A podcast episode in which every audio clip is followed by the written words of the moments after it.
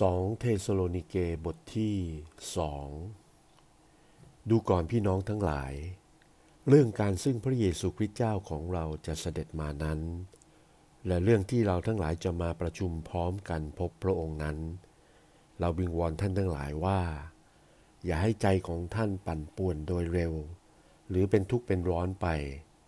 จะเป็นโดยทางวิญญาณก็ดี หรือโดยทางคำพูดก็ดี หรือด้วยทางจดหมายเป็นเชิงว่ามาจากเราก็ดี ที่อ้างว่าวันขององค์พระผู้เป็นเจ้าถึงแล้ว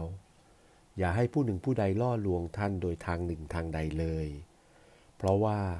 วันนั้นจะไม่มาถึง จนกว่าจะมีการทรยศเสียก่อน ละมานนอกกฎหมายนั้นจะประจักษ์แจ้งว่า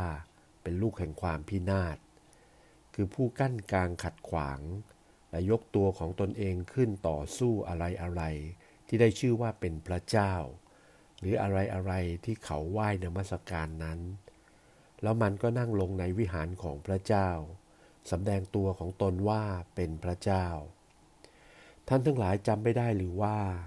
เมื่อข้าพเจ้ายังอยู่กับท่านข้าพเจ้าได้บอกสิ่งเหล่านี้ให้ท่านทราบแล้ว และบัดนี้ท่านทั้งหลายก็รู้จักสิ่งนั้นที่กำลังหน่วงเหนี่ยวมันไว้ เพื่อมันจะปรากฏออกมาได้ ต่อเมื่อถึงเวลาของมัน เพราะว่าการกระทำนอกกฎหมายนั้น ก็ยังกระทำอยู่ลับๆ จนถึงผู้ที่คอยน่วงเหนียวนั้นจะถูกพาออกไปเสีย ขณะนั้นผู้นอกกฎหมายนั้นก็จะปรากฏตัวขึ้น และพระเยซูเจ้าจะทรงประหารเสียด้วยลมพระโอษฐ์ของพระองค์ และจะทรงผ่านให้สูญไปด้วยอาการปรากฏและการเสด็จมาของพระองค์ คือผู้นั้นที่มาโดยซาตานเป็นเหตุ ก็สำแดงอิทธิฤทธิ์ต่างๆ และนิมิต และการอัศจรรย์อันเท็จ และอุบายอธรรมทั้งปวง ให้ปรากฏแก่คนเหล่านั้นที่พินาศอยู่